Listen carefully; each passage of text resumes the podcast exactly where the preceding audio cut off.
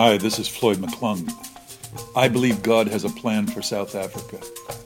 God always has a plan. God is raising up young Davids to change our nation, just like he did in the time of Israel. But every young David must pay a price. God takes these young Davids, young leaders he's preparing to lead our nation through testing times. Testings from God have three parts the difficult circumstance that makes it a test, the response that God wants from us to the test, and then when we respond the right way, thirdly, the resulting blessing that comes from passing the test. Life is a battle that prepares us for the big spiritual battles we fight for the Lord.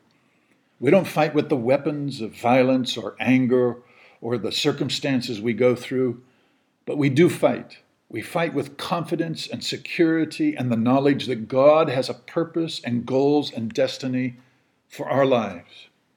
Passivity has no place in such a Samuel style leader.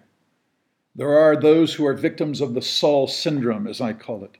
But there are others who, like Samuel, heard the voice of God without a title, without a position, without a bunch of fanfare, and he simply obeyed God.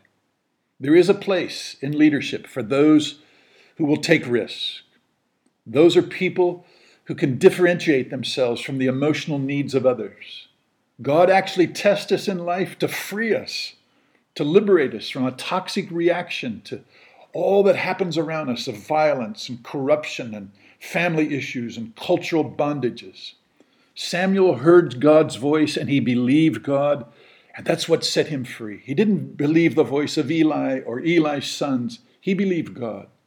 The circumstances of your life and the life of young David's, like family, race, culture, rejection, poverty, father wounds, betrayal by leaders, these are circumstances we go through, but they don't determine us. We can submit to them or we can overcome them.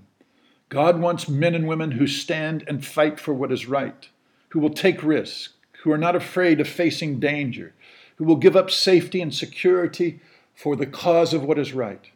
That is why God tests us, to free us and to prepare us. The price for spiritual leadership is testing. And if we don't cause our own testing, God will arrange it for us if we want to make a difference in people's lives.